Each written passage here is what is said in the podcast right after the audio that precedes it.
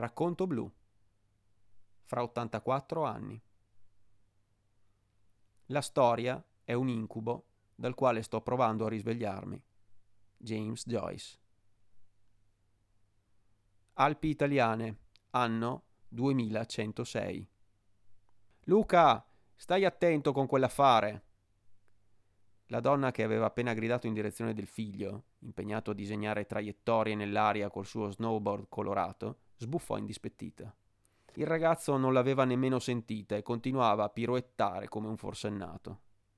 Un giorno o l'altro si farà male, si lamentò col marito, mentre il cameriere di quel bar molto affollato a duemila metri di quota, affacciato proprio a ridosso delle piste da sci, arrivava coi drink ordinati poco prima. Limonata per lei e spumante per lui.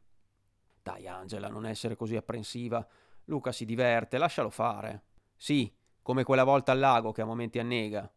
Sergio, tu sei sempre il solito facilone, rispose la donna imbronciata, prima di cambiare improvvisamente espressione, permettendo a un sorriso luminoso di distenderle il volto. Ecco Nicola e Martina. Angela si alzò, allargando le braccia in modo plateale verso la coppia di amici, appena scesi dalla loro aerovettura. Seguirono abbracci, schiamazzi e baci sulle guance. Poi i quattro finalmente si sedettero.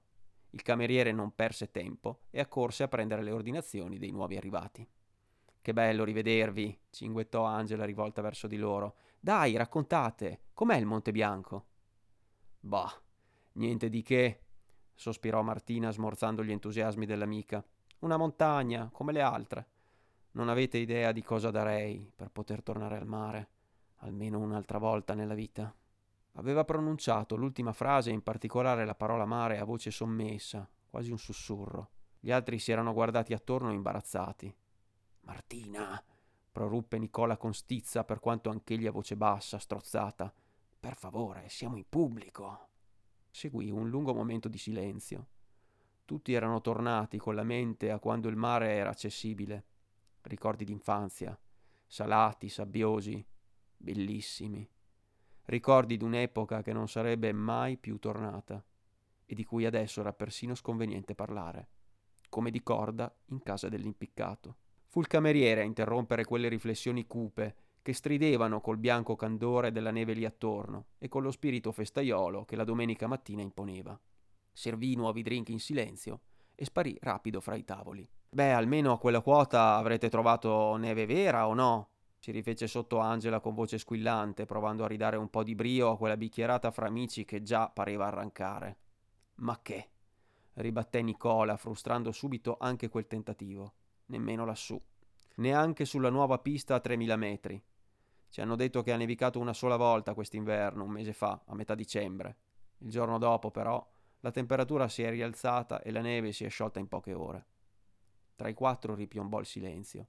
Fu Sergio a infrangerlo. Ehi, cosa sono ste facce? Ma di cosa ci lamentiamo? Siamo ricchi, siamo nutriti, curati e difesi. Non abbiamo bisogno di lavorare perché c'è chi lo fa per noi. Dobbiamo solo spassarcela. E stiamo qui a farci il sangue amaro solo perché non possiamo più andare al mare o avere neve vera. Ma chi se ne frega? Ci sono le Tropical Islands, dove il mare è anche meglio di quello vero. L'ultima che hanno aperto sulle Alpi austriache dicono che sia la fine del mondo. E poi abbiamo questa, meglio di quella vera pure lei, perché c'è sempre, a nostro comando. Sergio, sorridente, aveva allargato il braccio verso la distesa di neve artificiale incrociò con lo sguardo il figlio in lontananza che ancora faceva girare per aria lo snowboard e lo salutò calorosamente, ricambiato. Poi tornò a puntare gli occhi sui tre. Solo quindici anni fa c'era la guerra. Anche qui. Ricordate? Nessuno rispose. Farlo era superfluo. Il mondo per fortuna ne è uscito migliore, proseguì Sergio deciso. Ogni conflitto è scongiurato per sempre, perché adesso ci siamo solo noi a comandare. E ce lo meritiamo, per Dio. Date retta a me, non abbiamo nulla, ma proprio nulla di cui lamentarci. Gli altri si guardarono e annuirono, rinfrancati da quel discorso. E adesso brindiamo. Levarono i bicchieri a mezz'aria. A cosa? domandò con occhi accesi Angela. A noi, fu la risposta del marito, alla nostra classe e alla sua prosperità. Agli alati!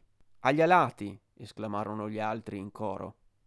Bevvero d'un fiato per ingoiare anche l'ultima goccia di spumante, Sergio reclinò completamente il capo.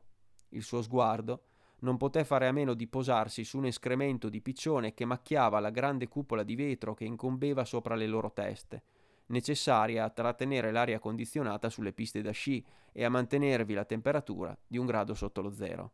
Altrimenti, la neve sparata coi cannoni, sostituta di quella vera che da quelle parti non cadeva da ormai vent'anni, si sarebbe sciolta immediatamente, esposta ai 15 gradi sotto cui la temperatura esterna non scendeva mai, nemmeno di notte nemmeno in pieno inverno. La vista di quell'orrida macchia bianchiccia frapposta fra il suo sguardo e il cielo rese di colpo quell'uomo, membro della classe dominante degli alati, meno convinto del discorso trionfale che aveva appena fatto.